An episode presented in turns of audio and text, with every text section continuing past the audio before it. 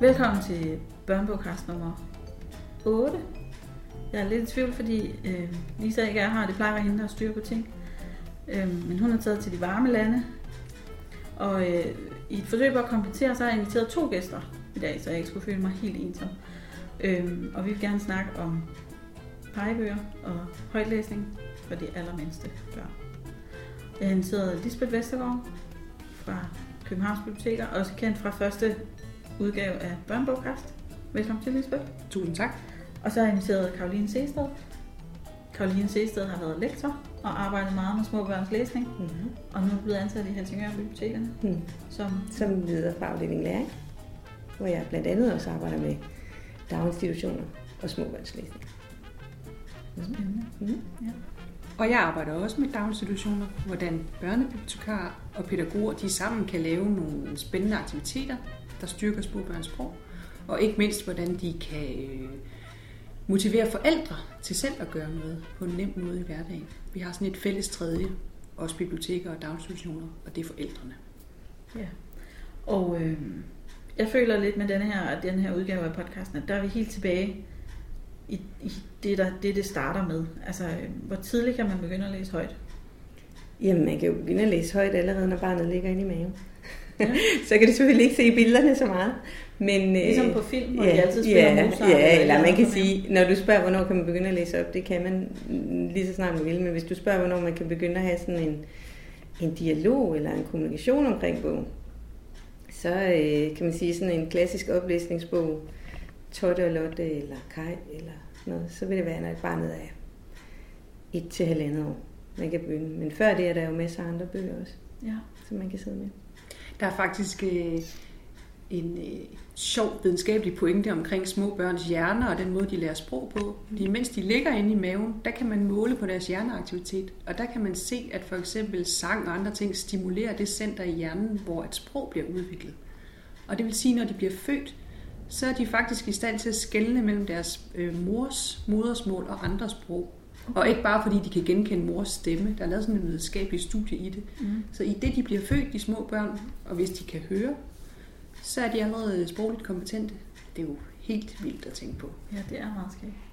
Man kan sige, at noget af, det første, der ofte sker, øh, når et barn bliver født, det er jo, at det får gaver af nogle andre. Og ofte så har, er der nogen, der har en, øh, sådan nogle pegebøger, eller bidebøger, eller sådan nogle bøger af plastik. Eller nu er der måske ikke så meget plastik mere, det er måske mere stofbøger, der er. Øhm, og man kan sige, det er også en del af det lille barns opdragelse til at blive læser, det er at omgive sig med bøger, og kunne smage på bøger, og kunne kigge på billeder. Så øh, der findes blandt andet sådan nogle Leoporello-bøger, sådan nogle bøger, man kan frisebøger kaldes de også, som man kan tage ud. Prøv at sige det en gang til, hvad hedder de? Lepo- Leoporello-bøger, Det er de der, man folder ud. hvor man folder dem ud. Jeg Ligesom har faktisk en her, som jeg kan hive ud som en harmonika. Ja. Og så er der billeder på alle siderne. Og de er smarte, fordi man kan også nærmest have dem stående nede i en barnevogn. Præcis, nu kan man i barnevognen eller ved puslebordet, og oftest er de også lavet af et materiale, så barnet kan savle på dem, eller bide i dem, eller smage på dem. Ja. Og man kan sige, at det er måske de første bøger, som øh, børnene får i hænderne. Og allerede der, der er de i gang med at finde ud af, "Hov, hvad er det her for noget? Jeg har også øh, hørt et trick ud fra en daginstitution, at på skiftestedet eller ved puslepladsen, hvis der er et loft lige ovenover, så kan man tage en, det kan være en gammel slidt Leporello-bog eller en børnebog med enkelte tegninger, og så tape dem fast, mm. så barnet ligger og kigger op på de billeder, mens det bliver skiftet. Ja. Det er jo også et møde med bøgernes verden. Og det er, øh, det er også sådan en, det er sådan en, øh, en, en sjov lille ting, som den, der skifter barnet og barnet har sammen. Fordi Mm. mm. det er jo lidt hemmeligt, når det, billederne hænger deroppe under loftet. Og det der, det, der ofte sker, når øh, forældre og børn øh, læser sammen, det er, at, øh, at barnet bliver tvunget til at følge en eller anden form for opmærksomhed, eller forældrene omvendt bliver tvunget til at følge en opmærksomhed. Og det sker jo også, når barnet begynder at spørge, er det, hvad er det ikke, og pegefingeren kommer frem. Og der er bogen meget godt samlingssted, så hvis de der bøger hænger i loftet, eller ligger i, øh, ved puslebordet, så, øh, så vil de fleste forældre på et eller andet tidspunkt begynde at udpege tingene på billederne. Men er det simpelthen derfor, man kalder det pegebøger? Fordi de, det starter der, når barnet begynder at pege og sige, hvad er det? Ja, eller forældrene gør oftest Ja. inden, ikke? Ja. som en del af, inden barnet begynder at få, kunne få sprog på, så, øh, så gør de fleste forældre det intuitivt. ja, det er rigtigt. Og det er noget at gøre med at arbejde med, med det, som man med sproglig øh, eller når man arbejder med sproglig udvikling, så kalder man det for at arbejde med fælles opmærksomhed. Og, øh, og når barnet er 9 måneder gammel, så vil det kunne følge en pegefinger og holde koncentrationen, kan man sige, hen imod det billede, det billede forestiller. Så hvis man kan forestille sig en pegefinger, der peger, og så er der et hul, og så er der, eller så er der luft, ikke? og så er der et mm. billede af en rød bold, så vil barnet, når det er 9 måneder gammel, kunne finde ud af, at den her finger peger på en rød bold. Okay. Der, ja. Jeg har et eksempel på sådan en pegebog, man kunne bruge til de helt små. Som det er Mor, hvor er du? En ordløs bog om en lille elefant ude på savannen, der ja. bliver væk fra sin mor. Af Birte Poulsen. Birte Poulsen, ja. Øh, der er ingen tekst, så den er universel, kan man sige, og det handler også om at blive væk fra sin mor. En meget stor ting i et lille barns liv, men hvor at elefanten går igen fra billede til billede, fra side til side. Og den er, øh, den er god på mange forskellige niveauer, øh, fordi den også udfordrer barnet i forhold til, hvad må der sker på næste side. Der er barnet så måske nok lidt ældre end 9 måneder, men øh, der er også glæden ved at møde den her bog, når man er et år, to år, tre år. Min søn på fire år hører den gerne en gang imellem. Ja. Så der er også det her med, at bøger kan følge en, og man kan øh, være stolt over, at man kender historien, ja. så man selv kan fortælle. Jeg synes også, man kan opleve helt små børn, der har fået læst den samme bog højt mange gange, så begynder de selv at læse den højt, mm. eller at de fortæller jo bare historien sådan set, ikke? men de kan jo huske ja. rigtig mange detaljer. Vi ser tit, at, øh, at for eksempel større søskende kan sætte sig ned og læse sådan en, en bog op, de selv kan udenad, ikke? for en mm. mindre søskende. Og så sidder de måske og læser den op, mens den vender på hovedet. Men det er ligegyldigt, fordi det jeg i hvert fald kigger på, det er, at det de imiterer, det er det, jeg vil kalde for en læsepraksis. Altså, hvordan gør man, når man får læst en bog op? Øhm, og det, det er super fint, at de kan begynde at gøre det. De har selv fuldstændig troen på, at øh, de kan læse. Ligesom jeg havde fuldstændig havde troen på, at jeg kunne køre en bil, da jeg havde taget øh, kørekort i Legoland, da jeg var 8 år gammel. Ja.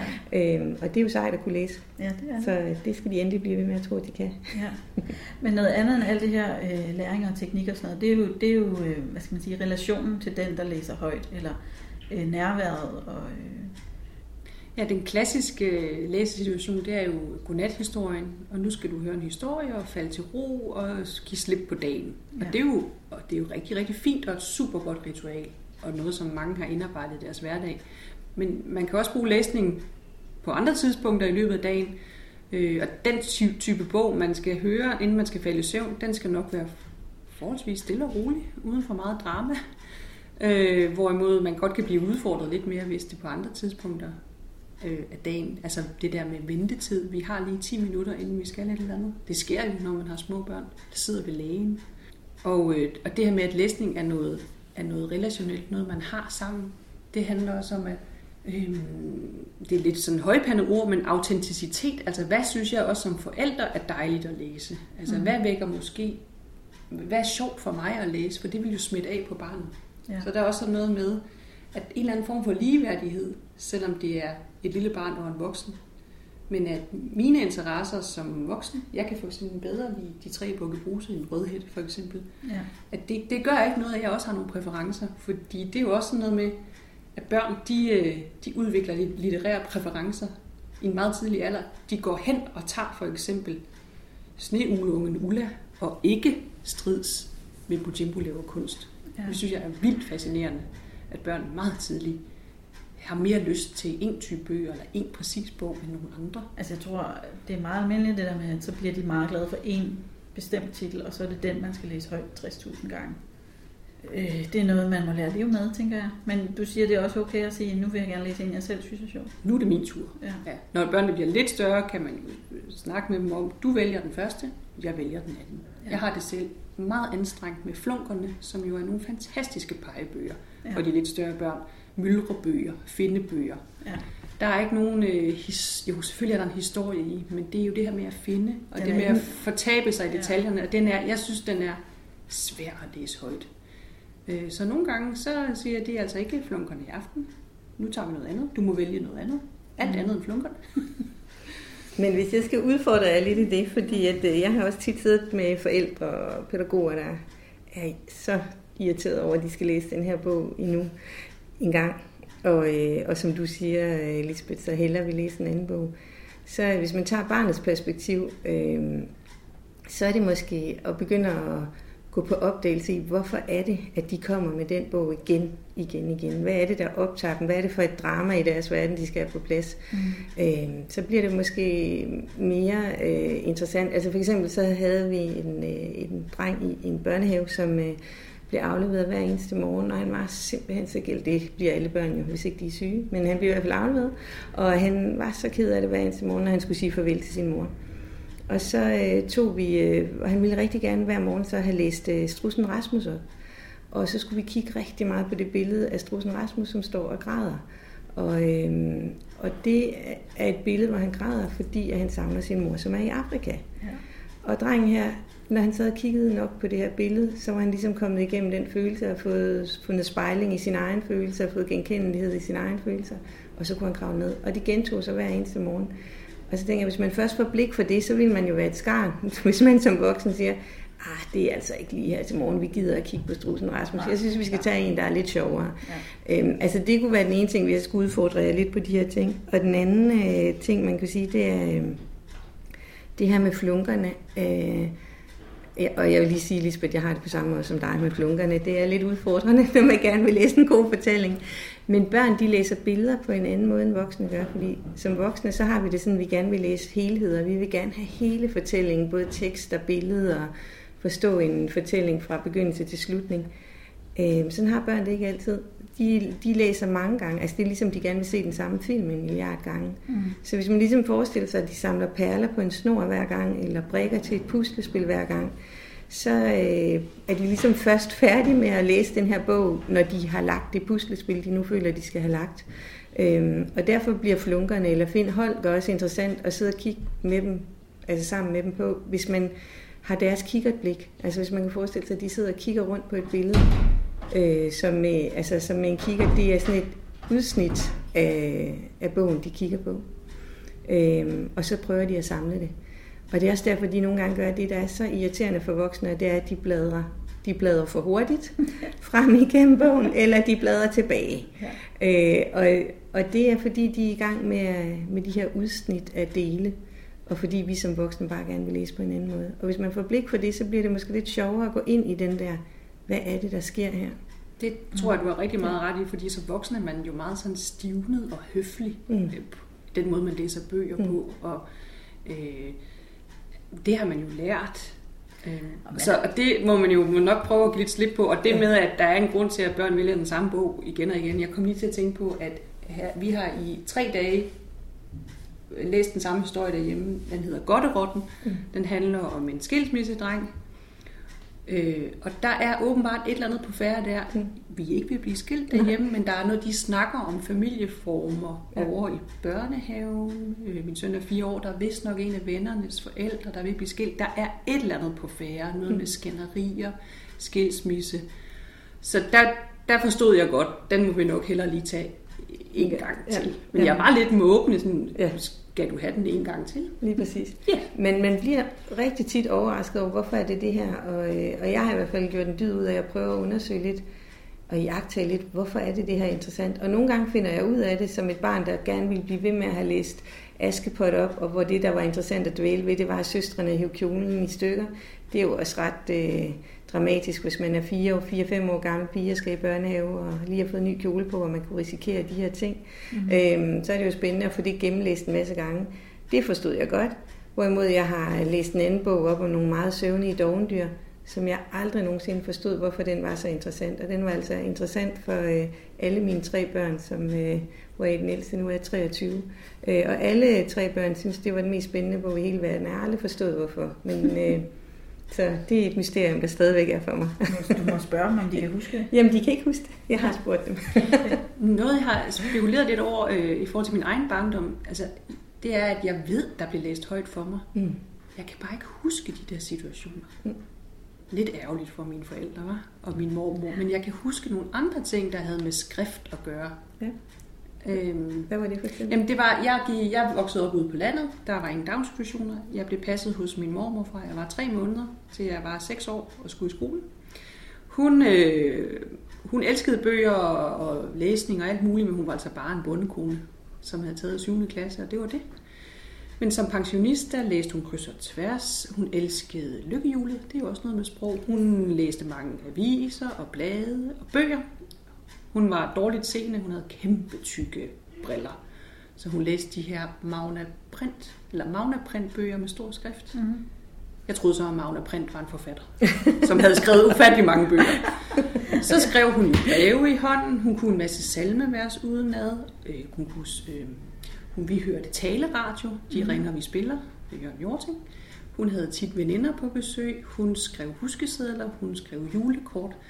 Og når jeg tænker efter, så var der ufattelig meget skrift i det der pasningsmiljø, jeg voksede op i. Og ikke fordi jeg tror, hun havde nogle pædagogiske overvejelser. Der var bare masser af, af skrift og bøger og blade i, i det miljø, jeg var i. På en eller anden måde var det et sprogligt rigt miljø. Mm. Men det var jo ikke noget vildt. Det var fordi, sådan var hendes liv. Mm. Og hun kunne, hun kunne godt lide at skrive. Mm. Og hun synes, det var sjovt at se lykkehjulet. Hun kunne godt lide at læse, og hun havde ritualer omkring det. Når hun skulle sove middagslur, så skulle hun læse lidt. Og så måtte jeg ikke sige noget. Og så skulle hun have lov til at sove. Så hver dag i mange år har jeg set en, der læste hver dag i en bog. Så tak, øh, mormor. øhm, når man sådan prøver at tænke tilbage på, altså, hvordan man selv voksede op og kan vide, hvad der var. Øhm, vi, har, vi har alle sammen hver vores historie. Mm. Og det behøver ikke kun at have noget med bøger at gøre. Men bøgerne kan selvfølgelig noget unikt, fordi altså sproget i en almindelig børnebog, hvad en almindelig børnebog så end er, er langt mere varieret og komplekst end i almindelig voksensamtale. Mm. Men Lisbeth, så der er bøgerne, der er ingen tvivl om, der er noget, de kan der. Men jeg kan bare ikke selv huske, der er blevet læst højt for mig, og det undrer mig faktisk. Men man kan sige, at hele det miljø, du beskriver, at din mor må have der, det er også... Øh, det er blandt andet noget af det, man vil øh, inkludere i det her begreb early literacy. Altså hvor man øh, har meget fokus på, hvordan bliver øh, skriftsprogskulturen til, kan man sige. Hvordan bliver, begynder barnet at blive opmærksom på, at der overhovedet er noget, der hedder små sorte bogstaver. Og det sker meget øh, via omgivelserne. Og, øh, og vi kan også se på de børn, der bliver de gode læsere, at de oftest er øh, vokset op i miljøer, hvor der har været det miljø med skriftsprog, som du øh, fortæller. Og det er klart, at det skal man jo være lidt opmærksom på. Men jeg har tit øh, forældre, der sådan siger, åh, jamen, vi ved godt, vi skal sidde og læse 15 minutter hver dag, eller 20 minutter hver dag. Vi ved, vi skal læse den her godnathistorie. Og, øh, og hvad jeg prøver at sige til dem, at noget af det allervigtigste, de kan gøre, det er at have bøger omkring sig, og have bøger tilgængelige for børnene, og måske allervigtigst selv at sidde og læse. Fordi det, din mor må gøre med at sige, at hun skal lige læse, inden hun går i seng, det har været en ekstrem øh, fin påvirkning på dig også som læser, og sikkert også din, din mor. Det tror jeg. jeg. Også. Og jeg, jeg kom til at tænke på, at der var den her læsekampagne for voksne for nogle år siden, der hed Danmark Læser, mm. hvor det handlede om at få voksne til at læse mere skønlitteratur. Mm. Fordi der er faktisk rigtig mange, der gerne vil læse mere skønlitteratur, eller lytte Øh, og der var der mange, der sagde i sådan en målgruppeundersøgelse, jeg skal bare have det ind i min hverdag, det er vanen. Altså at jeg i stedet for at tage det næste afsnit af en serie på Netflix, så tager jeg lige et kapitel. Mm. Og jeg kan selv huske, at jeg kom ud af læsevanen, mens jeg var på barsel. Jeg tænkte, jeg har jo altid været læser. Hvordan kan jeg komme ud af vanen? Men jeg skulle ind i det igen. Ja. Så altså, man gider bare næsten ikke at sammenligne det med, nu skal jeg huske at gå til fitness to gange om ugen. For det skal jo være lystfyldt. Ja. Så det er noget med at finde ud af, er det, er det simpelthen er det en lydbog, der skal til? Eller er det simpelthen så hyggeligt og romantisk at læse lidt højt for min kæreste? Ja. Eller jeg gør det nogle gange med min egen søn, når han ikke kan falde i søvn, så aftaler vi, at jeg læser højt af min voksenbog. Mm. For så hører han min stemme, og jeg læser monotont, og så får jeg lige læst fem sider i en eller anden Jens Christian Grøndal roman. Ja. Men, men jeg tror også, i den her opdragelse til at blive læser, så er det rigtig, rigtig vigtigt at være i et miljø, hvor der er bøger, og bøger på hylderne. Og selvfølgelig er det bedst, hvis de bøger bliver brugt. Men øh, det er faktisk også fint bare at kunne gå og kigge lidt på, på ryggen af en bog og finde ud af, at Magnum Print ikke er, eller Magnum Print ikke er en forfatter. Eller gå og prøve at tænke lidt over, hvem ham der H.C. Andersen er for en, når man kan begynde at knække de der ting. Men at have bøger omkring sig. Øhm, jeg har også haft en bekymret forælder, som havde et øh, halvandenårigt barn, som overhovedet ikke interesserede sig for bøger, og ikke gad at sidde og få læst op, hvor jeg sagde, prøv at lade bøgerne være tilgængelige, og øh, så begyndte den her lille pige at køre med, med bøgerne i sin dukkevogn. Og så blev det til sådan et legeredskab. Og lige pludselig så blev de jo interessant at begynde at åbne øh, op og begynde at få snakket om den fortælling, der var inde i. Så det her med at omgive sig med bøger, det tror jeg er rigtig, rigtig vigtigt. Og det er jo også det, man kan, når man besøger biblioteket. øh, med sine forældre og komme ind i et miljø, hvor der er rigtig, rigtig mange tilgængelige bøger. Og det kan jeg i hvert fald se på Helsingør øh, Bibliotek på Kulturværkstedet blandt andet, hvor vi har rigtig mange børnefamilier, hvordan de bare sidder og er og leger, og hvor bøger er tilgængelige. Og det, det tror jeg er rigtig godt, også som forældre, at komme på biblioteket og gøre det til et sted, hvor man kan, kan tage bøger ned fra hylderne og tage bøger med. Ja. Og det handler jo også om at, at få etableret nogle vaner, Mm. om at være øh, biblioteksvant, kan man sige. Ja. Så, og der er mange af de der forældre, som ikke selv kommer på biblioteket, som, som ikke er vant til at komme på biblioteket, og hvor det bliver sådan lidt, lidt uhyggeligt at skulle gå derned. Altså, hvad vej Mm. går man, og hvordan er man her, og, Ja. og hvordan fungerer det her sted, ikke? Ja. Der tænker jeg da bare, hvis man kan få, øh, få de vaner ind fra barnet er helt lille af, så gør man det også nemmere for sit barn Ja. senere, når de skal gå i skole, eller måske tage en videregående uddannelse. Eller... Og der er også øh, det her med, at det, det gerne må være nemt og bekvemt for de moderne småbørnsforældre. Altså det skader ikke, hvis man på biblioteket gør det, gør det til en, en en dejlig oplevelse for forældrene, at henne i, på børnebiblioteket er der faktisk også bøger og blade for voksne, så man kan blive inspireret, mens man er sammen med sine børn. Det kan være, at de leger helt vildt godt, så er der noget, man selv kan sidde og kigge i. Der er den berømte kop kaffe, det siger mange forældre. Hvis man kunne få en god kop kaffe på biblioteket, det må gerne være automatkaffe, så betyder det faktisk noget. Det der med at få dækket flere behov på én gang. Og det kan godt være, at det lyder lidt banalt, men sådan er livet bare. Ja. At der er, øh, at de der helt lavpraktiske ting, de betyder faktisk også noget.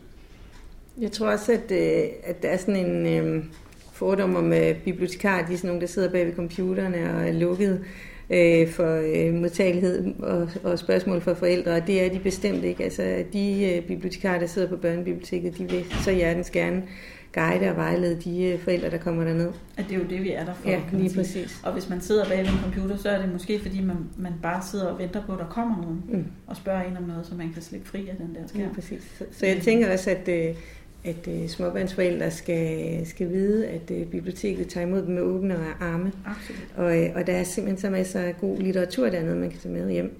Og der tænker jeg også, som Lisbeth sagde før, det der med, at man har præferencer. Altså, der er nogle bøger, man godt kan lide, eller der er nogle bøger, man er optaget af. Og sådan har øh, de små børn det også. Så det er jo bare om at tage en ordentlig stak med hjem og, og gå på opdagelse i, hvad det er for nogle bøger, der er interessante lige nu og her. Mm. Så vil jeg sige, at jeg har været i nogle børnehaver, hvor, øh, hvor børnene har øh, lejet jorden af giftig på bøgerne, eller jeg set nogle øh, bruge øh, bøger som, øh, til at putte under bordet, hvis det vipper. Det kan man selvfølgelig også bruge bøger til, men det er nok meget godt at finde ud af, at man også kan kigge i dem og læse i dem. Altså, man kan hurtigt komme til at lyde lidt skrab, Ja, øh, men det må man måske også gerne, når man er bibliotekar. Det vil jeg i hvert fald gerne holde fast i, så længe som muligt. Øh, jeg synes også, at, at man, skal, man skal jo også lære flere ting. Mm. Ja, altså, ja, bogen må gerne blive kørt rundt i dukkevognene og være et legeredskab, men man skal også passe på den mm-hmm. og, og, øh, og behandle den ordentligt, så den holder så længe som muligt. Og jo faktisk især, hvis det er biblioteksbogen, for så er det ikke ens egen.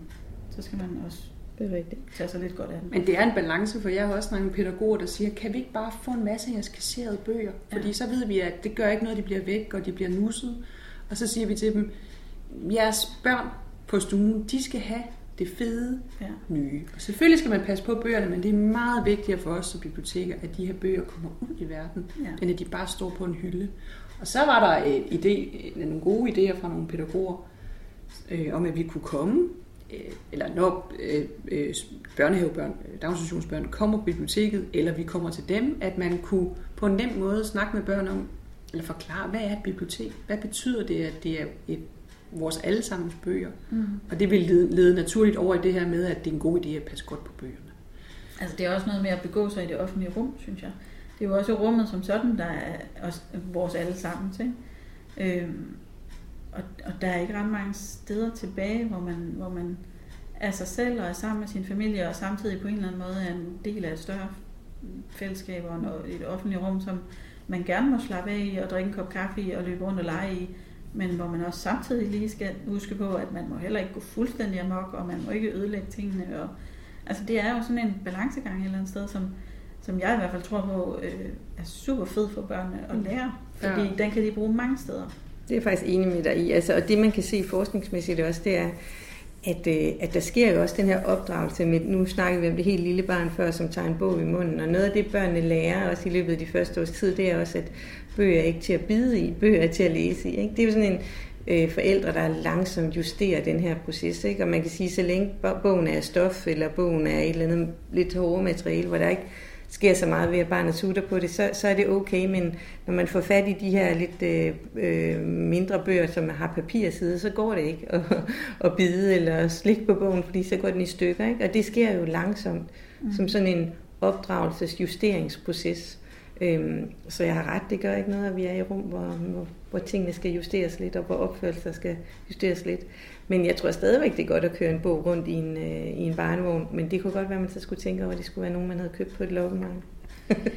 ja, altså, jeg, jeg, jeg, hvis jeg skal være helt ærlig, så er jeg super splittet. Mm. Fordi jeg synes, det er altid, at de, øh, at de øh, har en fri omgang med bøgerne og bruger dem rigtig meget. Mm. Jeg har også i tidligere job givet kasseret bøger til børnehaver og været så glad over at se dem tage dem med ud på legepladsen og sidde udenfor og læse de her bøger, fordi pludselig læste børnene meget mere, fordi de kunne sidde udenfor og hygge sig med det ved de der bordbænksætter i sandkassen og sådan noget. Ikke? Øhm, og det var jo super fint.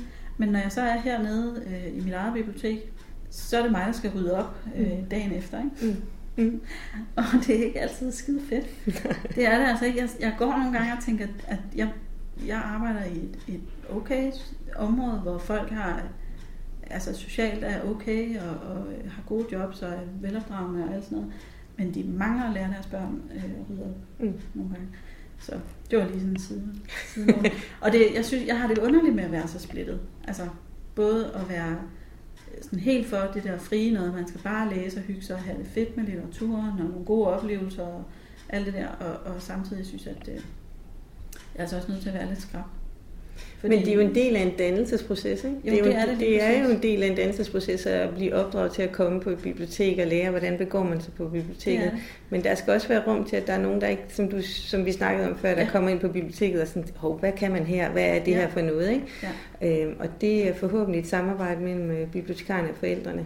Ja, og de andre mennesker i rummet, fordi folk efterligner ja. også hinanden. Ja. Øhm, og hvis man må bruge de helt store ord, så handler det også om at, at øh, være bedre til at begå sig i et demokratisk samfund som borger. Mm. Altså, mm. at man er i stand til at aflæse, hvordan gør vi her, og, og hvad er sådan den fælles norm for, ja, jeg må gerne sidde i en sofa og drikke en kop kaffe, men jeg må ikke stå og hælde den ud i den her krybe med bøger. Mm. Men jeg tror altså bare også nogle gange, skal man, altså, de oftest de forældre, der kommer på biblioteket, og de forældre, som læser højt for børnene, og de forældre, der giver bøger i gave til deres børn, det er nogen, der ligesom Lisbeth fortalte om før, har, har levet i nogle familier, hvor man omgås med bøger og på læsninger en naturlig ting. Og der har vi også, øh, og det at komme på biblioteket er en naturlig ting. Og der har vi også nogle familier og børn, for hvem det ikke er så naturligt. Og der tror jeg bare, man skal øh, måske tænke lidt mere eksplicit i, hvad er det så, der skal til, for at man kan være inden for de her normer, inden for de her rammer. Men det er sjældent dem, der ruder, vil jeg så sige. Ja. For de er jo nervøse, når de kommer. Ja. Så de strænger sig an. Mm. Og, og spørger oftere. Ja. Øhm, så det er dem, der tager biblioteket som en selvfølgelighed? Ja, det er i hvert fald ja. min observation. Ja. Vi taler jo med sådan stolthed i stemmen om fri og lige adgang til ja. viden, og folkebibliotekerne, der er bare nogle familier, de oplever overhovedet ikke, der er fri og lige adgang, fordi ja hvad er det for et rum? Hvad er det for nogle normer? Er det, skal jeg mm. snakke med nogen først, før jeg går mm. i gang? Mm. Hvad, hvad, hvad, hvordan agerer man? Og der har du været med i et rigtig spændende projekt i Hillerød på et ja. tidspunkt, hvor at det viser, at der var nogle, øh, nogle mødre, de synes, det var nærmest angstprovokerende at komme ind på Folkebiblioteket. Ja. Og så sidder man her med sin kulturelle kapital og tænker, ej, vi er jo det sidste offentlige frirummer. Alle er velkomne, og I kan bare komme. Ja. Nej, det er altså ikke sikkert, at man bare kan komme. Jeg synes, det var, en, ja, nogle det var meget, meget spændende ting, I øh, Ja, det var et oplevede. Øh, projekt, vi havde i, 12, i 2012 omkring projekt Familielæsning, kaldte vi det, hvor vi havde nogle sårbare familier til at, at arbejde med dem til at se, hvad sker der, hvis de kommer ned på biblioteket, hvor vi lukkede biblioteket en aften og inviterede dem indenfor. Mm. Øhm, og for nogle af dem var det simpelthen det der med øh, at komme ind et sted, som for dem virkede som sådan et mega fint sted, nærmest sådan et kunstmuseum. Mm. Altså at komme ind på biblioteket. Ikke? Der var og mange af dem, de tænkte sådan, hvad skal jeg her? Ej, jeg ja. tror heller, jeg går. Eller hvor er bøgerne henne? Eller hvordan, ja. gør jeg, hvordan låner jeg en bog? Eller hvad er det pinligt, at jeg ikke ved, hvordan jeg gør det? Eller nu er jeg kommet til at glemme mit lånerkort. Eller, altså alle de her små ting. Øhm, og for nogle andre af de møder, vi havde med at gøre, som var øh, flygtninge, øh, møder i flygtningefamilie, der, der handlede det mere om at, at have tilgængeligt materiale på deres eget sprog blandt andet. øh, fordi at de var, det var for hårdt for dem. De var simpelthen for trætte Mm. øh, af alt det andet, de kæmpede med til at skulle kunne sidde og oversætte øh, fra deres eget sprog til dansk, eller, eller hvad det nu var, eller fra, fra, fra dansk til deres eget sprog. Altså. Ja. Øhm, så det var nogle, der var nogle meget spændende ting, vi fandt ud af. Men det gjorde i hvert fald meget, meget opmærksom på det her med bare at åbne døren ind på et bibliotek. Hvad gør man så? Men altså de her vi, familier, vi snakker om, og hvis vi snakker om det her med at være interesseret i at læse, og gerne vil vide, hvad sker der, når jeg læser op for mit barn, man kan sige, oftest vil de føle, at det er en selvfølgelighed, at de har adgang til biblioteket. Mm. Øh, men det er måske meget sundt at tænke sig lidt over, hvor er, hvor er vi heldige. Jeg tænker bare, det er skridt længere frem nogle gange, for jeg møder jo også de unge mennesker, jeg møder også de studerende, mm. som forsøger at tage en eller anden form for videregående uddannelse, og der er nogle af dem, der kommer herned og skal have hjælp til noget opgave og finde nogle materialer til det, hvor det er første gang for dem, at de kommer på Mm. biblioteket, hvor at de selv som 16, 17, 18-årige er helt uvante med Mm. at komme på et bibliotek. Ja. Øhm, og det er en alvorlig forhindring for nogle af dem. Ja. Men Jeg har haft studerende, som øh, har, har været på deres uddannelse i tre, tre, eller de skulle være på uddannelsen i tre et halvt år. Da vi når hen til sidst, hvor de skal lave deres bachelorprojekt, så aner de stadigvæk ikke, hvor, hvor biblioteket på uddannelsesstedet er.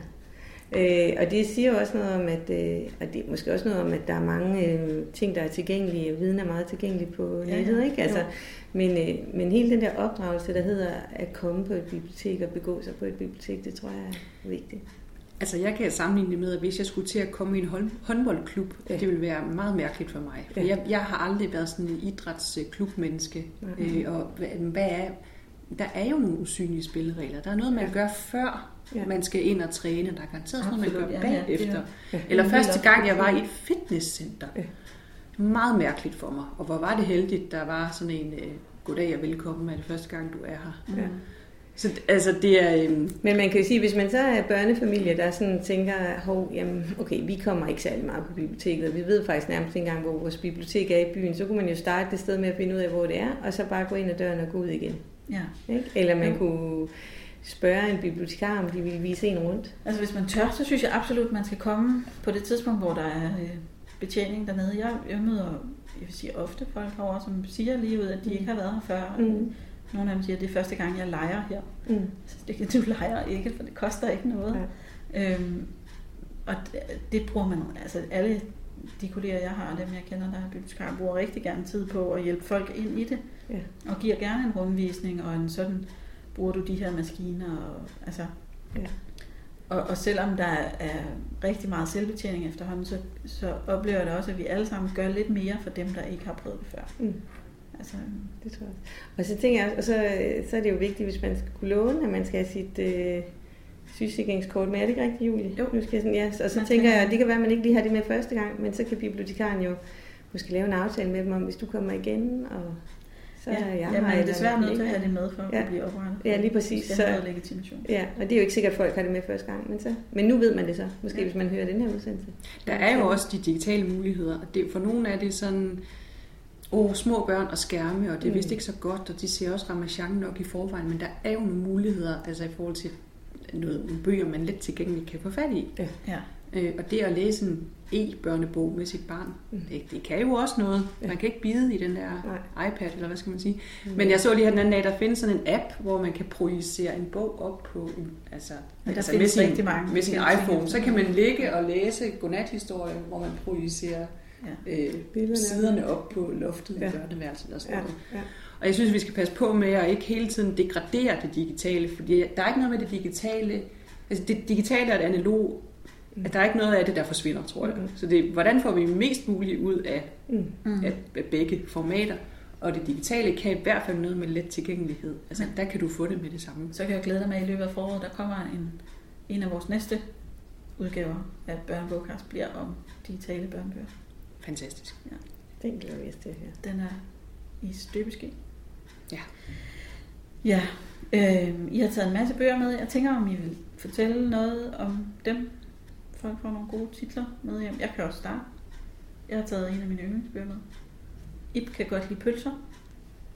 En, en øh, fascinerende titel, synes jeg, der ligger op til et spændende drama. Øh, men egentlig har jeg mere taget den med, som du snakkede også om genre, Karoline. Mm. Og det, og det er jo også mere sådan, den er et bud på en type bog, Mm. som er, er god til, hvad vil du sige, to til to til tre år, ikke? Ja, Jeg vil sige, toårige der kan starte Ja. på den der. Ja. Altså når man gerne vil have lidt mere historie, og lidt mere sådan, øh, ja, lidt mere indhold i det. Ikke? Jeg, jeg kan godt lide de her sådan sjove, små firkantede bøger, som man kan, dem gider jeg godt læse 60.000 gange. Mm. Fordi det er også sjovt for mig som voksen. Der er en finurlig, underfundig humor. Ja. Det er der, og der, nogle gange er der jo endda flere lag i dem, sådan så at for barnet er det en historie om en hund, der godt kan lide pølser. Øh, og for mig bliver det noget meget mere humoristisk. Jeg tænker også, nu snakkede vi om øh, e-bøger før, sådan noget. er det ikke også noget med, at e-bøgerne også har et øh, site, eller der er også Jo. noget elektronisk, så det taler på flere platforme? Jo, man kan Selv få sådan en lille e-bøger bog. også. Ja, ja, jeg tror, der er... Indlæst af forfatteren, Ja. som er øh, Peter Nordal. Mm. Ja, og, og i samme genre har jeg taget den her med, der hedder Jeppes Bamse, som jeg i hvert fald har læst højt 60.000 gange på mine egne to børn, øh, af Barbro Lindgren. Øh, de er også bare sådan hyggelige og søde, og sådan nogle, det er de der hverdagssituationer, som alle de her små børn kender, ikke? at de har en bamse, eller de har en sut, og de har en bold, og de skal sidde på potte, og ja, så kan de spejle sig i, at øh, det er meget almindeligt. Jeg tror, at man, altså det der med, hvornår er et barn parat til at læse, øh, kan man sige, udvide sin, sit genrekendskab, eller udvide øh, bogformatet, eller hvad man skal sige, så, så handler det dels om sproglig kunden, ikke? Altså, hvornår er ordforrådet sådan, så de kan forstå, hvad der bliver læst op, og det er også derfor, når du spørger mig før, hvad kan man, hvornår kan man begynde at læse den her, så vil jeg sige, når man er to år måske, eller sådan, ikke? Så det er noget med, hvad er det for nogle ord, der bliver brugt, men det har også noget at gøre med det, altså med sammenhængen i fortællingen, det jeg vil kalde for et narrativt forløb. Altså, øhm, hvor svært er det narrative forløb, fordi øhm, et barn har først en rigtig sin tidsforståelse på plads, når det fylder fire år.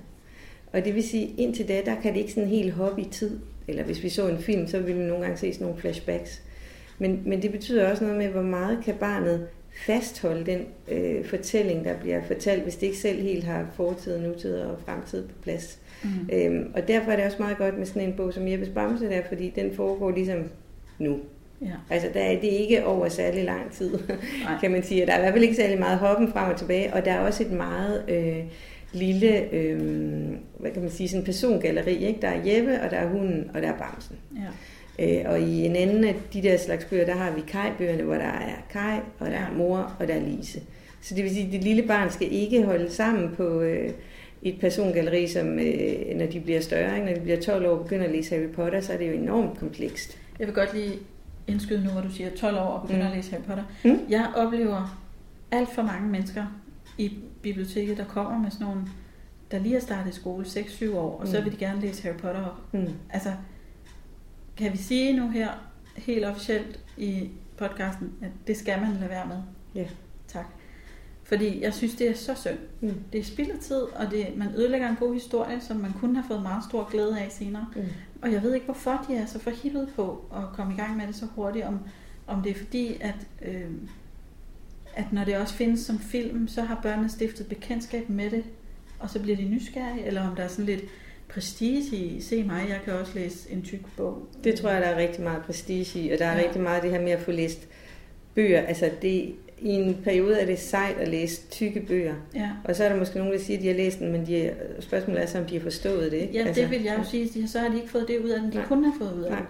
Og så gider de sandsynligvis ikke at læse den igen senere. Nej, Og så har de jo egentlig gået glip af den gode historie. lige præcis. Og jeg oplever det egentlig også med, øh, altså jeg synes jo, den fede periode, det er de der 4-6 år, hvor man bare kan slå så løs i billedbøger og læse alle Mm. billedbøgerne Mm. og gå helt amok i det. Mm. Men hvor folk kommer med sådan nogle 5-6-årige og gerne vil begynde at læse nogle meget teksttunge Mm.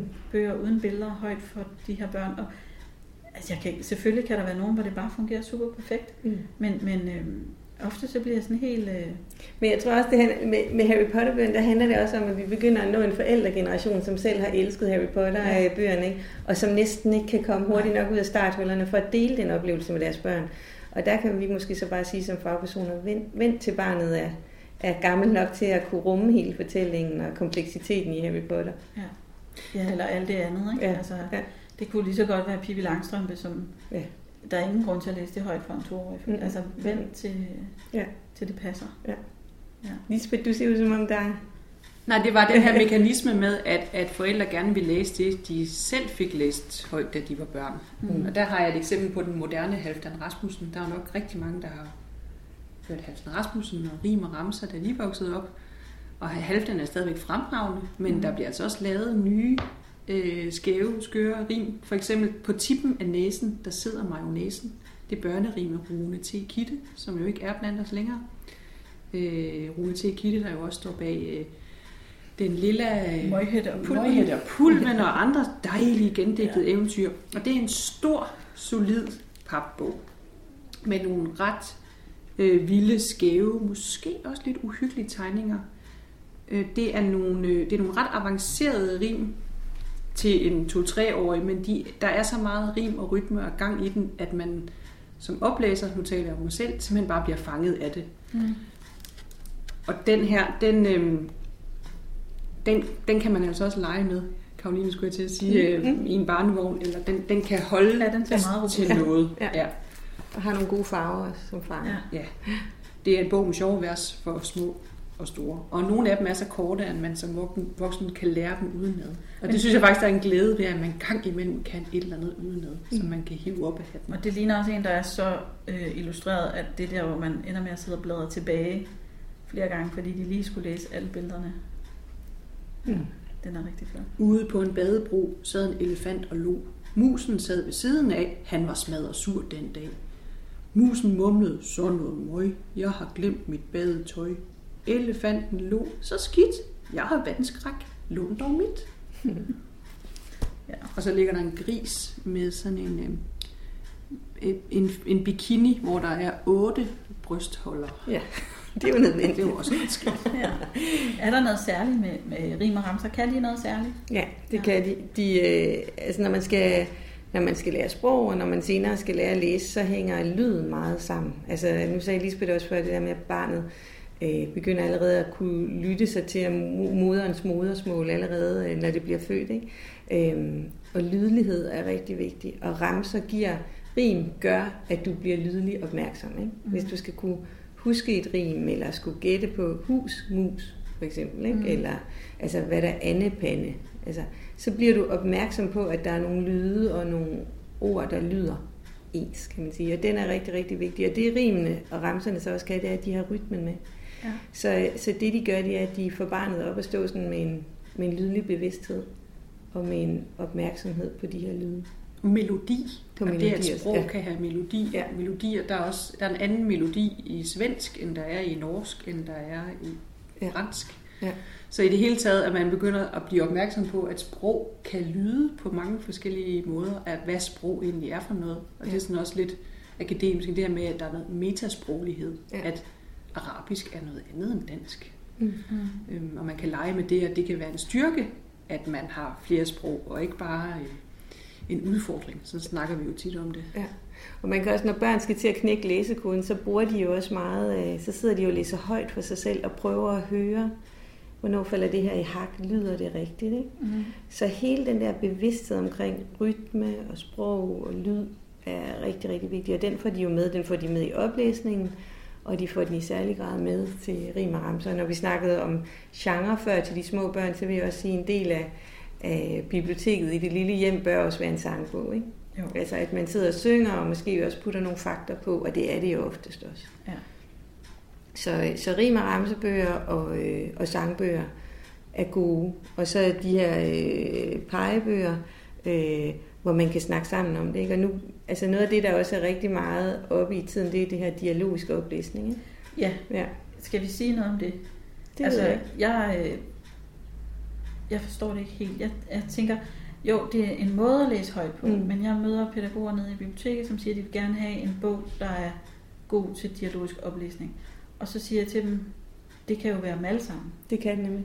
Alt. Nå, men det er godt, fordi Ja. ja. nogen, det virker som om, at de har, at så skal bogen være noget helt specielt og kunne noget specielt, Ja. hvor jeg tænker, det må mere handle om, om netop, at man indgår i dialogen om det, man læser højt. Ja. Og så kan det måske være tv-programmet, du læser højt. Fuldstændig, er fuldstændig rigtigt. Og det er ikke Okay. sikkert, når man læser godnat-historie, at det skal være særlig meget Nej. dialogisk læsning. For det er ikke der, man skal ligge og lære helt vildt meget, Nej. Nej. inden man skal sove. Det er jo så den anden side af det. Det der med at pille historien fra hinanden og snakke om alt, hvad der sker hele tiden. og Sådan noget. Det, det, det kommer man til, fordi børn stiller også mange spørgsmål. Så på den måde synes jeg nogle gange, at dialogisk læsning kommer af sig selv. Mm. Men det kan også være rart bare at nyde historien. Det er fuldstændig rigtigt, og man kan sige, at måske er det, øhm, er det noget, der især særlig grad bør foretages i, altså blandt fagpersonale ikke? og i daginstitutioner. Men, det, men når folk kommer og spørger efter en bog med dialogisk oplæsning, så er det fordi, der findes nogle bøger, som er lavet decideret til dialogisk oplæsning, hvor man kan slå op på side 25, og så står der, hvad man skal spørge om. Øhm, og det er fuldstændig rigtigt. Det kan virke som om, at, øh, at en fortælling bliver fuldstændig ødelagt ved, at man skal pinde den i små dele. Men, men hvis jeg skal tale lidt for, hvad dialogisk oplæsning er, så kan man sige, at det er, det er en metode, som hjælper, øh, og, øh, altså, og det der er rigtig meget evidens for, øh, at, øh, at det hjælper børn til at få udviklet deres ordforråd mm. i øh, stor grad.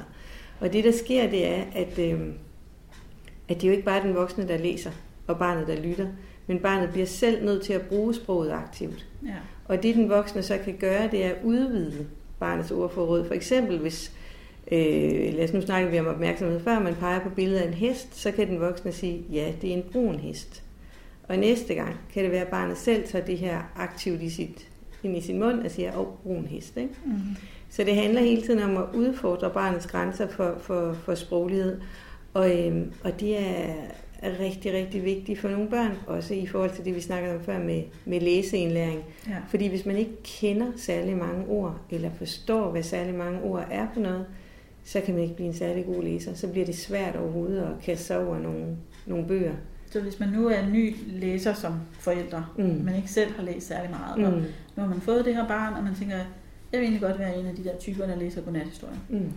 så er det måske meget godt at i hvert fald reflektere lidt over det her med dialogisk oplæsning. At det også er noget, man kan gøre, mm. og sætte alle de her ord på, i stedet for bare at læse teksten, så rent faktisk også at tale om billederne og farverne og formerne. Og, ja, og udfordre barnet lidt. Ja. Hvad er nu det her? Ikke? Hvad tror ja. du, der sker på ja. næste side? Lige ja. præcis. Øh, så de udfordrer man barnet til at prøve at formulere Lige præcis. et eller andet. Og der, nu har jeg faktisk taget en bog med af, af kunstneren Husk mit navn, som hedder Den forkerte bog. Og det er måske ikke den bog, man skal starte med, hvis man vil starte med at læse op på sit barn. Men på et tidspunkt, når barnet, at man sådan er ret sikker på, hvor, hvor barnets øh, ordforråd er, så er det en rigtig god bog, fordi den viser én ting. Her er der for eksempel billedet af en banan, og så står der teksten æble. Mm. Det vil sige, at hvis man som voksen læser det op, der står i, i bogen, så vil man læse noget forkert op i forhold til det, billedet viser. Og, det, og jeg har set børn, der får læst den her bog op, som kigger op på den voksne for at kigge, er det rigtigt, det du siger nu? Fordi barnet ved jo godt, det er forkert. Mm. Øhm, og det vil sige, at her får barnet lov til at, at for det første blive ekstremt sproglig opmærksom, også mm. blive opmærksom på ordbilledet, altså at der står æble med bogstaver, men er billedet af en banan, og koble de her ting. Men det bliver også, det er også sjovt, altså det er ja. jo meget mærkeligt, det er en omvendt oplæsning, kan man sige, ikke? Så, så når vi også snakker om at komme til at stå lidt på tær i forhold til, hvad sprog er for noget, så, så er en bog som den forkerte bog, en bog, der i allerhøjeste grad gør det. Øhm, Hvordan vil du læse den højt så? Jeg vil, øh, Eller dit bud? Ja, mit bud vil være, at jeg vil tage bogen, og så vil jeg øh, læse op. Og hvis jeg for eksempel her har en side med en, en rød cirkel, der er helt farvet rød, og der så står teksten blå. Hvis jeg så læser det op for et barn, der ikke reagerer på det, altså med sit kropssprog kigger op på mig, eller, eller ikke, ikke på nogen måde reagerer på det her, men bare tager det ind og tænker, at det her det er rigtigt, så tror jeg ikke, jeg vil læse den her bog op, fordi så vil jeg jo begynde at fortælle, øh, benævne øh, farven rød med en forkert farve sprogligt. Ikke? Så vil jeg lægge den her bog væk. Men hvis jeg på nogen måde får en reaktion, så kan vi få rigtig sjov ud af det. Så det er den her fælles opmærksomhed omkring en bog, som er rigtig vigtig, og igen også meget, meget vigtigt at være opmærksom på de reaktioner, der er hos barnet. Mm. Ja. Jeg har en old time classic med, De tre bukke bruse. Mm. Mange kan den jo bare uden med, og det er jo fantastisk, at man kan fortælle en historie, uden at skulle hive en bog frem. Det er en udgave, som Ursula Seberg har illustreret den rigtig flot. Og de tre bukke bruse, det er bare et magisk eventyr. Det kan bare et eller andet mm. særligt forhold til børn. Det er et meget enkelt univers. Der er de tre bukke bruse, og der er en trold. Der er ikke noget svært med tiden. Det foregår lige nu. Og så er der god mulighed for at lege videre bagefter. Ja, lige til at sige det, det er en af dem, man så leger Så leger man, ja. Og trolden, og hvem skal være trolden? Ja. Og så er der et rigtig godt rim her i, øh, som man kan bygge ind i lejen. Det er der, hvor den store bruse, nu bladrer jeg lige lidt, skal hen over broen. så siger den, efter at trolden har sagt, jeg kommer og æder dig. Kom bare, jeg er ikke bange. Jeg kan stikke, jeg kan stange. Dine ben, kroppen knuse. Jeg er den store bukkebruse. Det er sjovt at lege. Mm. Og også lidt uhyggeligt det her. Jeg kan stikke, jeg kan stange. Dine ben i kroppen knuse. Så den kan man øh, roligt i alle mulige udgaver kaste sig ud i. Og næste trin, det kunne så være de tre bukkebruse i Badeland, som er en moderne gendækning, en Ja. norsk gendækning, som er skør og langt ude. Ja. Men det er så fedt, at den by- bygger videre på et klassisk folkeeventyr. Mm. De her universer, når, jo simplere de er, jo mere universelle, jo mere kan man nærmest med dem. Men jeg tror også, du har ret i det, du siger med, at den er lidt farlig. Ikke? Den er farlig på den gode måde. Altså, så det er også det der med, at øh, altså børnelitteraturen må gerne, øh, og, og selv bøger ned til de helt små, må jo gerne udfordre lidt, både følelsesmæssigt, sprogligt og også i forhold til billeder. Ikke? Mm. Øhm, og som jeg sagde før, at børn må godt stå lidt på tær. Og der tror jeg måske, at nogle øh, forældre øh, er tilbøjelige til at tage det trygge og det kendte. Men det gør ikke noget at udfordre, bare en lille smule. Men inden for, den, inden for det trygge. Øhm, og nu du snakker om de tre bruse, så, øh, så siger det jo også meget noget om, at, at bøger er også med til at skabe en fælles fortælling for børn, som de kan lege videre på. Mm. Øhm, og i lejen er der rigtig meget sproglig udvikling også, som så gør, at man kan blive bedre til at lytte på og læse bøger senere. Men indimellem så støder vi også på de børn, der ikke kender de her fælles fortællinger, som for eksempel de tre bukkebruse. Og så kan de ikke lege med på en leg, hvis man tramper hen over en bro. Så, øhm, så, så det er også bare rigtig godt at give børn mange fortællinger, for det giver dem adgang til, til lege også, og til Ja. at lege videre også. Bøger handler altid om mere end bøger. Det er fuldstændig rigtigt. Men når vi nu snakker om det, så har jeg en anden bog her, som Mhm. hedder øh, Hervé Tullet, en franskmand, og den hedder En bog.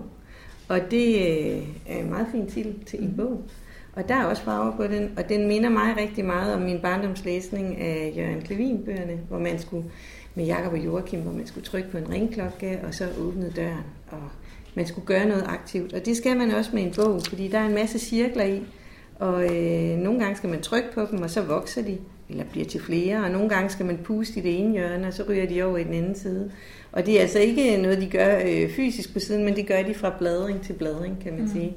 Øhm, så det er en form for en aktivitetsbog, og det er jo også en metabog, kan man sige på den måde, at hvad er en bog overhovedet for noget, bare ved at blive benævnt en bog. Ja, En meget fin bog. den er rigtig fin. Ja, og den kan bruges rigtig langt ned og rigtig langt op, tror jeg. Selv øh, store børn synes faktisk, det er lidt sjovt at trykke på de her Mm. farver og puste. Og så er den æstetisk en rar, den er rar at sidde med. Ja. Ja. Og den, øh, den pynter sørme også i hjemmet, Ja. hvis man er en, der går op i sådan noget. Øhm, når vi nu snakker om det der også, eller snakkede før omkring noget med sproglig opmærksomhed, så, øhm, og det tror jeg er rigtig, rigtig vigtigt også at have de her, som vi snakker om rim og ramser, men der er også nogle gode fortællinger, som, kan, som lægger vægt på, hvad bogstaver er og hvad lyd er. Der har jeg taget en bog med af Mette Mostrup og Charlotte Party, som har illustreret øh, bogen, og den hedder Hvad siger sneulen Ulla? Det er faktisk en af mine yndlings. Er det det? Jeg har læst Ej. den så mange gange for mine børn. Og de kan lide den? Ja. Ja. Og det er altså sneulen Ulla, som er på jagt efter at finde ud af, hvad er det, jeg selv siger. ja. Hvad siger en sneugle egentlig for noget, ikke? Og øh, på et tidspunkt, og den er også lidt farlig, som vi snakkede om. Og så synes jeg bare, den er rigtig flot illustreret. Meget smuk. Det kan man ikke se nu her, men den er, øh, den er virkelig dejlig. Ja. Et, grå, et blåt og hvidt, Ja, det er sådan en koldt snelandskab. Ja. sneunivers. Ja. Lidt magisk. Men her kan I høre et udsnit af, hvordan øh, sneuglen så møder snereven. Det er snerevens spor, for der står snereven. I I, siger sneuglen Ulla. Ej nej, siger snereven. Sådan siger en rigtig sneugle slet ikke. O, siger sneuglen Ulla. Ej nej, siger snereven. Det er helt forkert. Y, y, siger sneuglen Ulla. Snereven ryster på hovedet. Den skarpe tænder blinker i solen. Sneuglen flyver sin vej væk fra snereven. Og hvordan er det, skal vi afsløre? Finder den sin lyd? Ja, det synes jeg, vi er nødt til at afsløre. Du må hjælpe mig. Det gør den faktisk. Når månen og stjernerne lyser på den store, sorte himmel, vågner sneuleungen Ulla igen. Så flyver hun ud i natten sammen med sin mor. Så siger de uh, uh til hinanden. Nej, det var jo dejligt. Det var heldigt. Ja. Den har også mange af de der gentagelser, som Mhm. børn godt kan lide. Ikke? Mhm. Øh, Som jo på en måde er lidt en ramse i sig selv. Ja. det bliver det. Ja. Og så er der nogle, øh, altså en snerev, og der er forskellige øh, dyr, man altså ikke møder ude i den danske natur. Ja. Så der er og sådan noget lidt udvidelse ordforråd. Altså, det er lidt farligt også med nogle af de der dyr, du møder. Og det er jo godt at være, altså det er jo også derfor, nu havde du et eventyr op. Eventyr er bare spændende. Og det bliver de i hvert fald, når man bliver fire år gammel, hvor man virkelig kan, kan forstå lidt den der kompleksitet. Og så, så er eventyr jo oftest også meget sort-hvid Mm. i deres øh, personkarakteristik. Og så er de farlige. Altså, der er noget uhyggeligt i dem, ikke? Det kunne vi også se med julekalenderen Ja. i år, som jo lagde sig op af, af nogle af de her klassiske eventyr. Men der kan man sige, at de tre bukke bruse er jo nok et begyndereventyr, fordi det er så enkelt og simpelt. Øh, og hvor man så kan få mere og mere komplekse eventyr i en senere alder. Ja. Mm. Har du flere bøger, du gerne vil præsentere? Ja, hvad er den sidste bog, jeg har? Nej, jeg har to bøger mere. Ja, jeg har Mimbo Jimbo af Jacob Martin Strid. Altså, nu snakkede vi jo også om rim og ramser før. Og sådan det, når du snakker om... Altså, vi har jo klassikeren over dem alle sammen med Halvtens ABC. Øh, og så vil jeg sige, næst efter den, der står jo nok måske efterhånden Jacob Martin Strids Mustafas Kiosk. Altså, han har jo næsten allerede opnået klassikers. Det har han faktisk. Og det er med rette.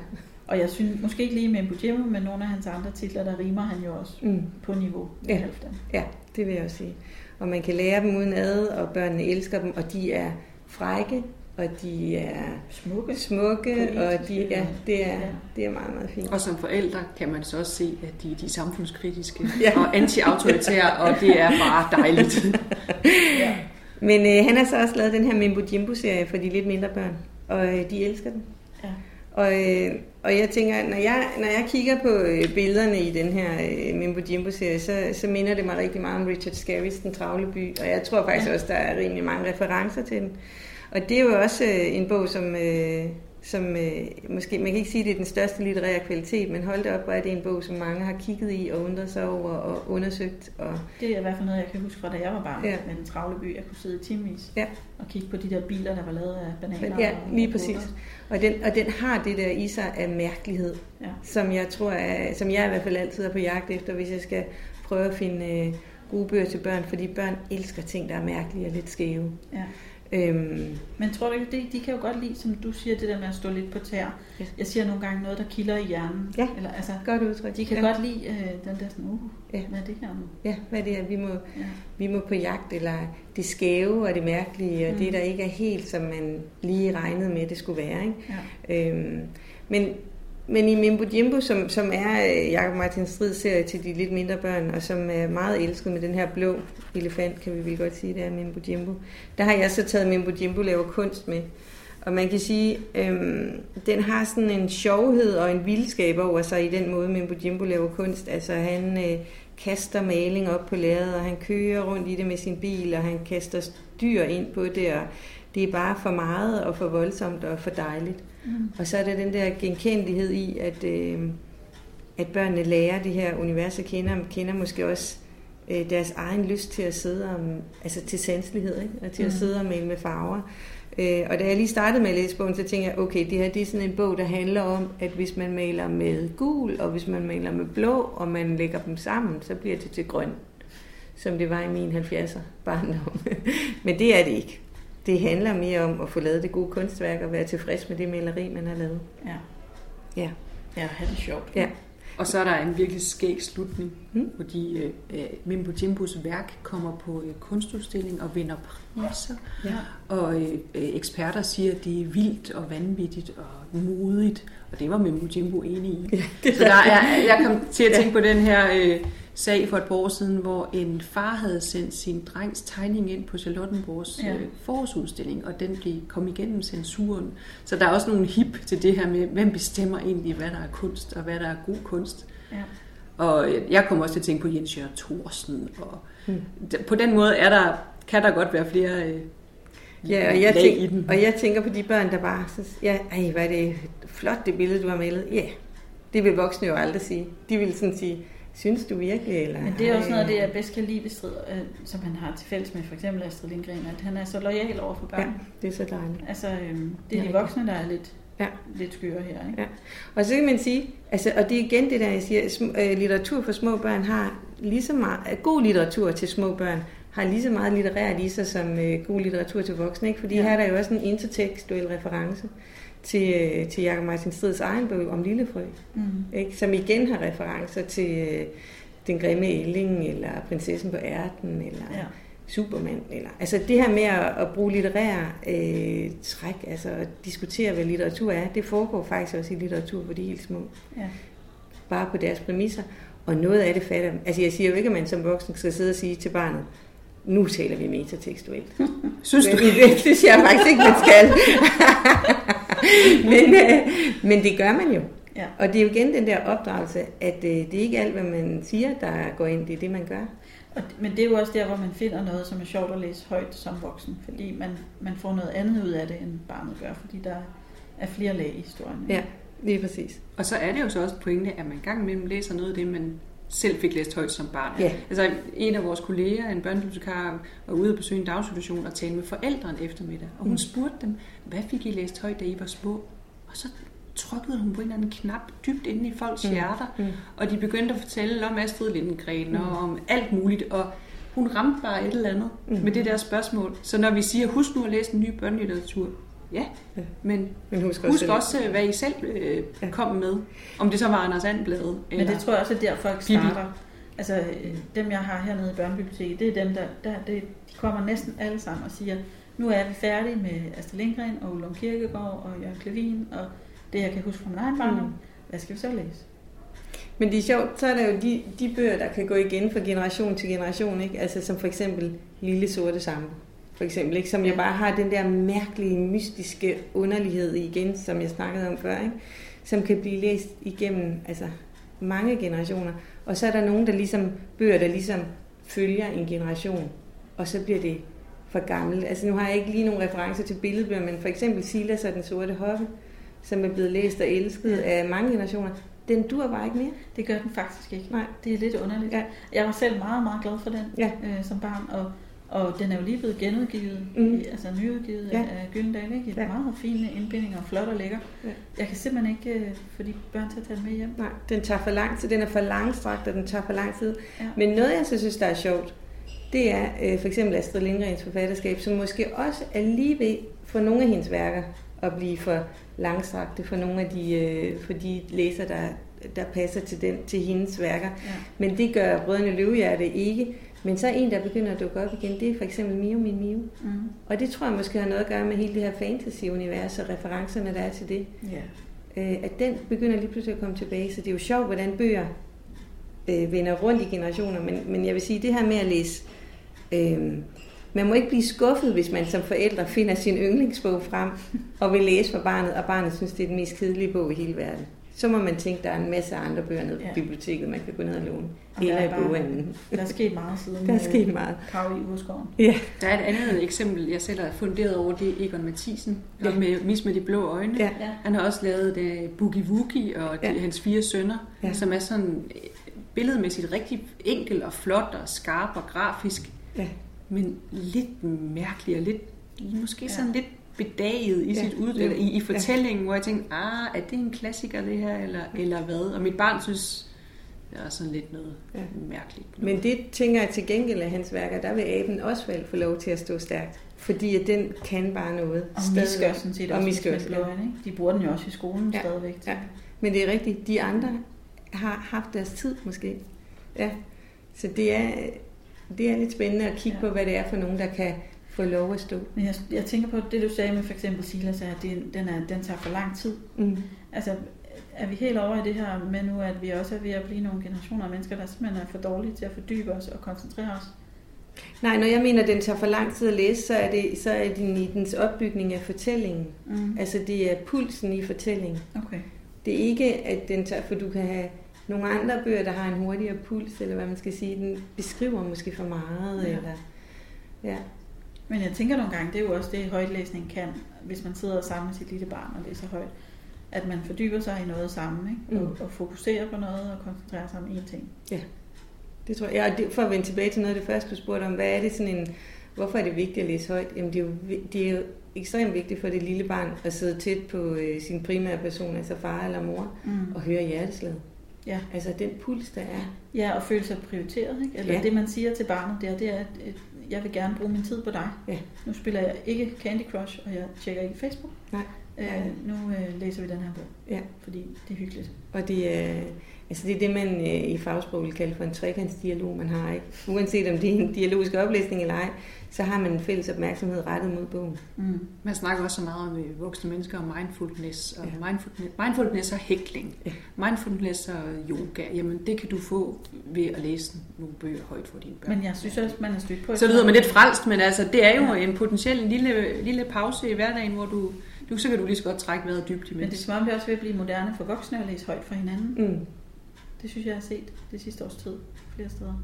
Jeg tænker også, man snakker om øh, alle de her tv-serier, vi ser, at det også er de store fortællinger, og at de overtager øh, det her med at læse romanen og dele den med hinanden og tale med den om hinanden. Så snakker man om, hvor langt er du kommet i Mm. Skam. Skam eller Game of Thrones eller hvad det nu er. Ikke? Jo, det er man kan sige, at måske bliver det lige præcis derfor, at oplæsning også får sin berettigelse. At kunne dele det, at læse op sammen. Men og det er ikke så meget, det betyder med den der fælles fortælling. Nu, Mm. øh, du, vi nævnte det der med, at hvis et barn ikke kender øh, de tre bogbrus, kan det være svært at være med i lejen. Mm. Og, øh, jeg har sagt nej til dates med folk, der ikke vidste, hvad Game of Thrones var, Mm. fordi vi lever tydeligvis ikke i den samme verden. Ja. Øhm, det, det betyder virkelig meget Ja. for øh, Det er vores referencefællesskab. Ja. Jeg har øh, haft rigtig mange unge mennesker, som øh, kom fra andre øh, kulturer, var kommet til Danmark. Øh, og hvor de sagde, at det var det, der var sværest ved at, at, at skulle gå i skole i Danmark. Det var, at man ikke anede, hvem det var, øh, de andre snakkede om, når de talte tilbage til, at de havde set Bamse og Kylling, mm. eller Kai og Andrea, eller hvem er Emil for Lønneberg. Altså sådan nogle ting, vi bare tager som selvfølgeligheder. Ja. Øhm, og det siger jo noget om, hvor vigtigt det er at kunne dele noget sammen Ja. og samtale om noget fælles. Så bare øh, begynd der, når, øh, altså måske ikke lige når baby kommer ud, men øh, det behøver ikke gå lang tid. Nej, overhovedet ikke. Og der er ingen pegefinger her. Nej. Nej, nej, overhovedet ikke. Og hvis man ikke synes, man har tid til at, at sidde ned og læse op, selvom det er rigtig vigtigt at sidde sammen, så må man sige, som Lisbeth også sagde før, så er der de der elektroniske øh, e-bøger, hvor der også er en oplæsning med. Og det man så i det mindste kan gøre, det er at interessere sig for, hvad det er for en bog, barnet har fået læst op på Mm. iPad'en. Altså at være interesseret. Og, Eller snak om den tegnefilm, ja. det tegnefilmsunivers. Ja. Øh, hvis det er Lige præcis. Lego Ninjago, så snak om, hvad, hvad hedder de der figurer, og hvad Mm. kan de? Og Ja. Og så gå på jagt i alle de gode bøger, der er. Og lån endelig mange med hjem, det er fuldstændig rigtigt. Altså øh, hellere, der, der, det er så kedeligt at gå kold, fordi man kun har fået fem med hjem. Min, Ja. ja. min salige svigerfar sagde, at han synes, det var alligevel øh, næsten for meget, at man kunne, der ikke var noget loft på, hvor mange bøger man måtte låne med hjem. Ja, det Og så havde vi snakket om, at det var, fordi for ham var bøger, en, det var jo en, en meget fin ressource, og en begrænset adgang gav mening, øh, Ja. og han var Ja. fra 1929. Og jeg sagde til ham, du kommer aldrig til at overbevise mig om, at der skal sådan et loft på. Det hedder et folkebibliotek. Vi bøger ud til folket, Ja. og der bliver udgivet vildt meget dansk børnelitteratur. Ja, Ja, vi er virkelig, virkelig heldige. Ja. Og nogle Det, gode. det gør man ikke. Sådan er det ikke i alle Ja. lande. Nej, Så det er bare... Øh, det er rigtigt. pas på, at man ikke får en rygskade, selvfølgelig. Det kunne jo også være, hvis man kun tog to med hjem, og de så var helt vildt dårlige. Altså, Mm. Det er bedre at have noget at vælge med. Ja. Men jeg tænker også det, vi snakkede om før med, hvordan en travl børnefamilie kan få læst. Altså, jeg tænker, at rigtig mange øh, sidder måske indimellem i, i et tog, eller nogen sidder måske indimellem i et tog og kører med et barn. Og så øh, i stedet for at finde øh, telefonen eller iPad'en frem, så kunne man måske lige have en pixibog eller en eller anden lille bog i, i lommen eller i tasken. Og så sidde og, og bruge togtiden på det. Mm. Mm. Der er noget med formater, altså, Ja. ja. hvor at det betyder faktisk noget med pixibøger. Ja. Og Pixibog. jeg, altså, jeg har det selv sådan, at der er nogle øh, bøger, øh, altså de taler simpelthen til mig gennem deres format. Ja. Ja. Og jeg tænker, det er, ikke, åh, det er ikke sikkert, det er jordens mest fantastiske bog, men den er praktisk at have med i min dametaske. Den er også sjov for børn at pakke selv. Altså min øh, ældste, hun er 13, så da hun var lille, der havde vi ikke iPad og sådan noget.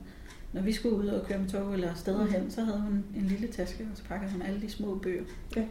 Det har jeg også prøvet. Og sådan nogle små kufferter, man kunne Ja. købe i øh, Søsterne Grene. Altså, Ja. ja. Der kunne godt lige være en stak pixibøger i. Det havde hun en fest med. Det er et godt legetøj også. Jeg har sådan lige en, en, en overvejelse her, hvor vi sidder også tre kvinder. Mm. Og det er, det, det er noget, jeg synes, det kunne være spændende at blive forsket mere i, hvad det egentlig betyder med køn, altså mødre og fædre, altså den måde, de læser sammen med deres børn. Jeg synes, der var I, lidt- I Aarhus lavede man sådan et projekt, hvor man kiggede på noget med, hvad det betød, at det var far eller Ja. mor. Og der var noget med, at når børnene fik læst højt af far, så blev det... øhm, der var sikkert en eller anden læringsmæssig kontekst, men altså fred nu være med det, at, at, at hvor møderne mere sådan spurgte om faktuelle ting i teksten, mm. hvor mange aber er der her, så, så stillede fædre nogle spørgsmål, der åbnede for mere dialog, eller mm. mere kreativitet, eller et eller andet. De var sådan, de var knap så tro mod bogen, eller hvad skal man sige. Ja. Øhm, og det er, det er jo rigtigt, jeg tror ikke, det er nogen, altså, det er ikke nogen tilfældighed, at der er noget med, at kvinder og børnebøger og børnebogsverdenen, det, det, det hænger så meget sammen. Det er tit kvinder, der taler meget i familier. Og det tænkte jeg, at det kunne være, det var sjovt at få noget mere viden om det. Jeg tror faktisk, det handler mere om, at, øh, at romanlæsere og læsere generelt er jo kvinder. Ja, kvinder, ja. Og man kan sige, at og mænd læser faglitteratur. Ja, og de, og de er kvinder, eller, eller måske krimier, ikke? Eller, som, men altså, men, og kvinder som opdrager vil jo gerne give det videre. Ja. Og så har vi ovenikøbet også fået at vide, at øh, børnene klarer sig bedre, hvis de bliver gode læsere. Men man må jo også gerne læse faglitteratur. Mm-hmm. Altså der mhm. findes jo også masser af papbøger med maskiner og fly og motorer, og sådan gør du det her, det ene og det andet, og me- mekanik og hvad ved jeg. Sådan. Altså, det er jo tankevækkende, at blandt de her titler, vi har fremmet i dag, der er faktisk ikke en eneste Nej, men det, ja, der, findes, øh, der findes fagbøger for de helt små, men, men ikke så små som vores målgruppe, kan man sige. Vi har sådan prøvet at ramme ind, der hedder de 0-3-årige. Ja. Og det, det handler igen om det, har vi snakket om, hvad man kan sprogligt, mm. øh, og hvad man kan forstå. Men, øh, men helt klart, når man kommer fra tre år op, så er noget af det, der er yndlingstingen også, hvis man kommer i en børnehave, det er at få lov til at kigge i leksikonen, eller ja. altså, naturvidenskabelige ting. Mm. Øh, og der har blandt andet Sebastian Klein jo også lavet nogle gode ting. Der findes nogle ja. vanvittigt flotte bøger med dyr. Ja. Rigtig mange. Ja. Så det er, det er fuldstændig rigtigt. Altså, det er noget, der taler til ja. både drenge og piger. Altså, altså det, det er nok til en ældre målgruppe end de 0-3-årige. Det er det helt sikkert. Det er den, der hedder Dyrenes Museum, som ja. er sådan ja, en kæmpe så bog. Ja. Som man kan i den grad gå i, på ja, Men det er helt klart til ældre børn også, fordi ja. det er tegnet, og det ikke er fotografier og sådan noget. Ikke? Så. Det er både magisk, og så er det fyldt med fantastisk. Ja, den er virkelig mm. Jo, men det her med køn, det var, det var ja. bare en tanke. Ja, ja. Jeg tror, der er et eller andet i det. Ja, det kan være. Jeg tror også, oftest er fædre også bedre til at lege med leveklodser end møder. Fordi de gider sidde og føde i længere tid. Jamen, det er rigtigt. For at være virkelig sådan... Gener- stærk generalister. Ja, meget stærk generalister. Eller også er det bare de familier, jeg er kommet i. Ja, det ved jeg. Jeg tror, nu, jeg færdes meget i en verden af børnebibliotekarer. De leger alle sammen med Lego. Ja, øh, godt. Uanset køn. Det er godt. Så det, det har ikke noget på sig. Nej. Eller det har det måske i andre, andre kredse, hvor man er mindre barnlig. Det kan være, det er ved at være det mm. for i dag. Nu er der også gået næsten en time. Vi ender med at lave øh, nogle alt for lange programmer. Men sådan er det, når man bliver grebet af emnet. Ja. Tak fordi I kom. Det var fornøjelse. Super hyggeligt. Rigtig hyggeligt. Ja. Så øh, må jeg ud i klipperummet, og så håber vi, at øh, Lisa hun er kommet tilbage fra de varme lande til næste måned. Og er klar med sin dybe jyske.